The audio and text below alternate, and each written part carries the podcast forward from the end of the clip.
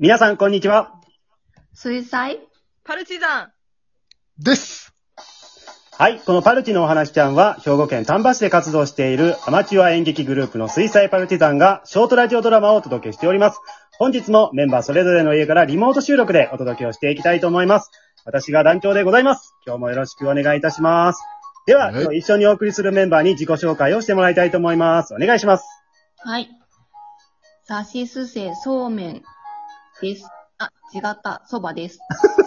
えー、だいぶ準備してきたそばちゃん。そして、練習を忘れたくないあきらです。はい、えー、猛練習がありましたあきらさん。そして、はい、パルチグッズならタオルが欲しい。ほとばしる知性と汗。血と汗の巨人、まるちゃんです。はい、えー、この間、えー、考えたキャッチフレーズを使ってくれました。まるちゃん。噛みそうよ、これ。長すぎたね、ちょっとね。はい。ということで、今日はそばちゃん、あきらさん、まるちゃんのさんにんと一緒にお送りしていきたいと思います。皆さんよろしくお願いします。お願いします。はい。えっとね、あきらさんとまるちゃんは先日に引き続いてなんですけれども、そばちゃんは約さんかげつぶりですか、出演は。はい。はい。久しぶりです。起きてますか？起きてます。はい。今日も眠らずに頑張ってくださいね。いつも寝てません。大丈夫ですか？はい。はい。はい。意識保ってくださいね。えー、先日ですね、あの、フォロワーさんがせんにん超えたということで、えー、稽古場から急遽収録をお送りしたんですけれども、それに対してお便りをたくさんいただいておりまして、ちょっと何回かに分けてご紹介をしていきたいと思うんですけれども、えー、まずですね、えー、匿名のパルチファンさんからにつういただいておりますのでご紹介します。はい。えー、お疲れ様の花束とキーホルダーもギフトでいただいております。ありがとうございます。ありがとうございます。はい、えー、読み上げます。ちょっと一部抜粋させていただきますが、失礼いたします。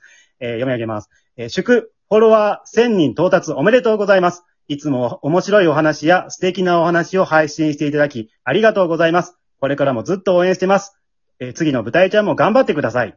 続きまして、えー、公式グッズ通販も検討お願いします。特に作ってほしいのは劇団ファンブックです。えー、パルチのこれまでの歴史から団員さんの紹介やコメント、公演の制作の裏側やあらすじや思い出語り、えー、ツイッターの中の人に迫るドキュメンタリー、えー、たこ焼きさんによる全国うまいたこ焼きランキング、えー、浦島太郎ニラ腰巻きの作り方、えー、団長によるファッション企画、一週間着回しコーデ特集など、ぜひぜひ読んでみたいです。どうかお願いします。えー、他にもいっぱい書いてありまして、えー、団員の皆様の無理のない範囲で構いませんので、ぜひ検討お願いします。ということで、もう、すごい熱量です。ありがとうございます。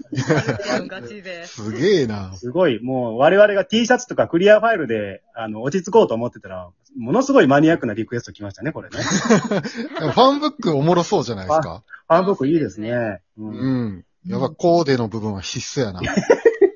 いらんいらん。これ一番いらん、この子は。なんか、キャッチ、キャッチコピーつけてさ、あの、団長の写真を。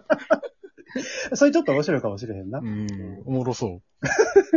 えー、ぜひね、ちょっと我々今からまあオリジナルグッズ作っていきたいと思っておりますので、あの、楽しみにお待ちいただければと思うんですけれども、うん、はい。はい、えー、ではですね、そろそろ今日のラジオドラマをお届けしていきたいと思うんですが、えー、今回は私が脚本を書きました、採用がペガサスというお話をお届けしたいと思います。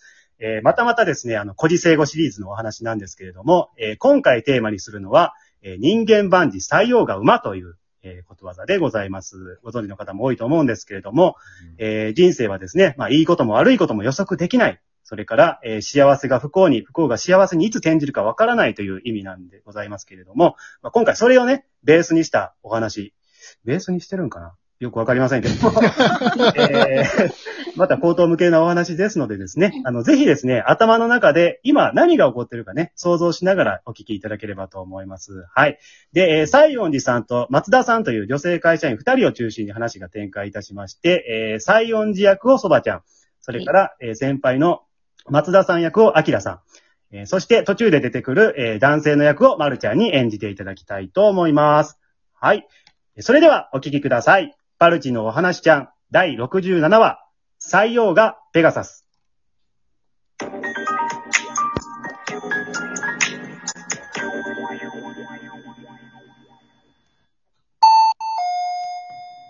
はーい。あ、松田さん、どうぞ入ってください。いきなり休日に呼び出すなんて、どうしたの？西園寺さん。ああ、松田さん。前に松田さんに打ち明けた秘密覚えてらっしゃいます？ああ、えっと、西園寺さんが家で飼っているペガサス？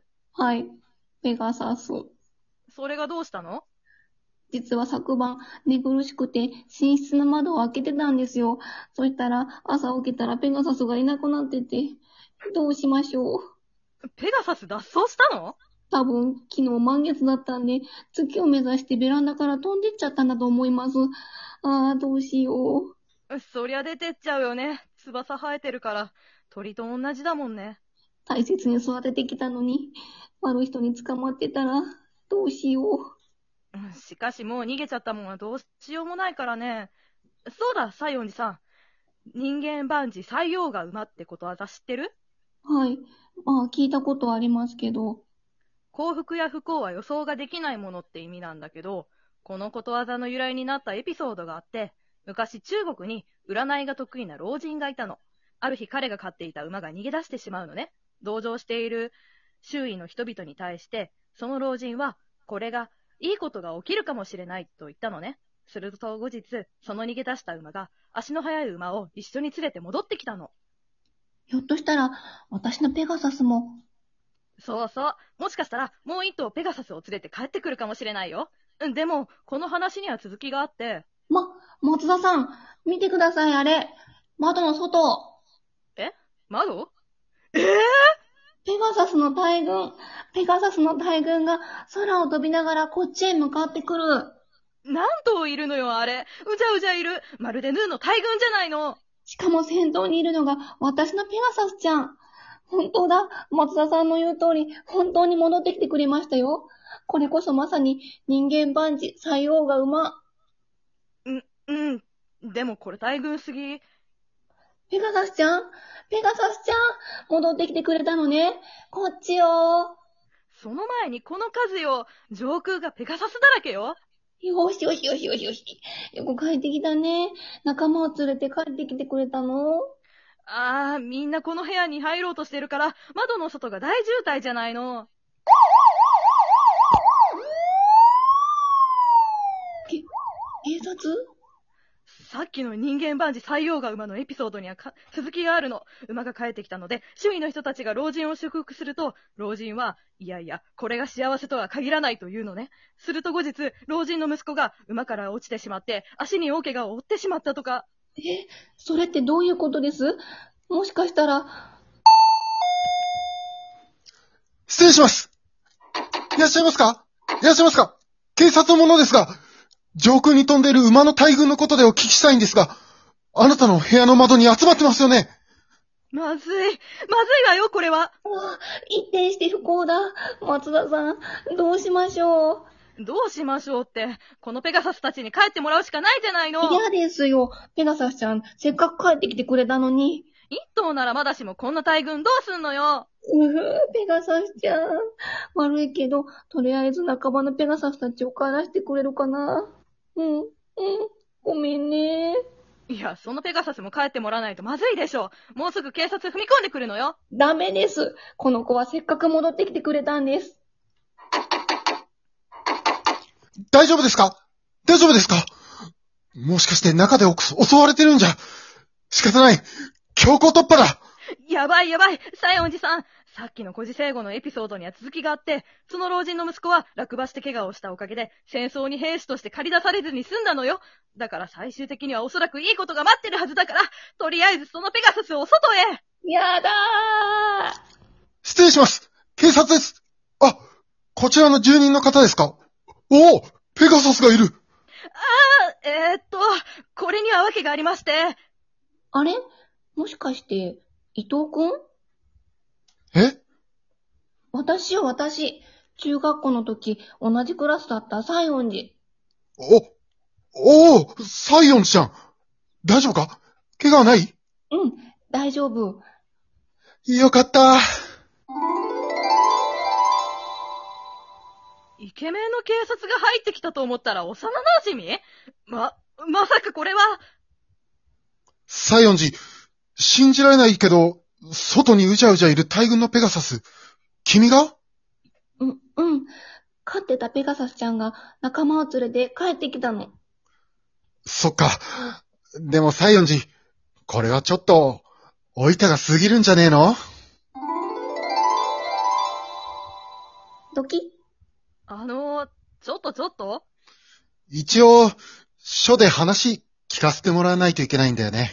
えっと、じゃあ、一緒にペガサス乗ってく？え？マジで？乗りたい！いや、パトカー乗ってけよ。うん、じゃあ、ペガサスで一緒に行こう。あサイおじさん、あのさ。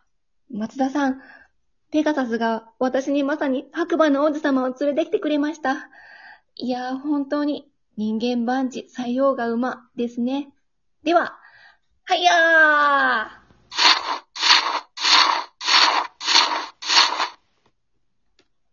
ーなんやねん。これなんやねん。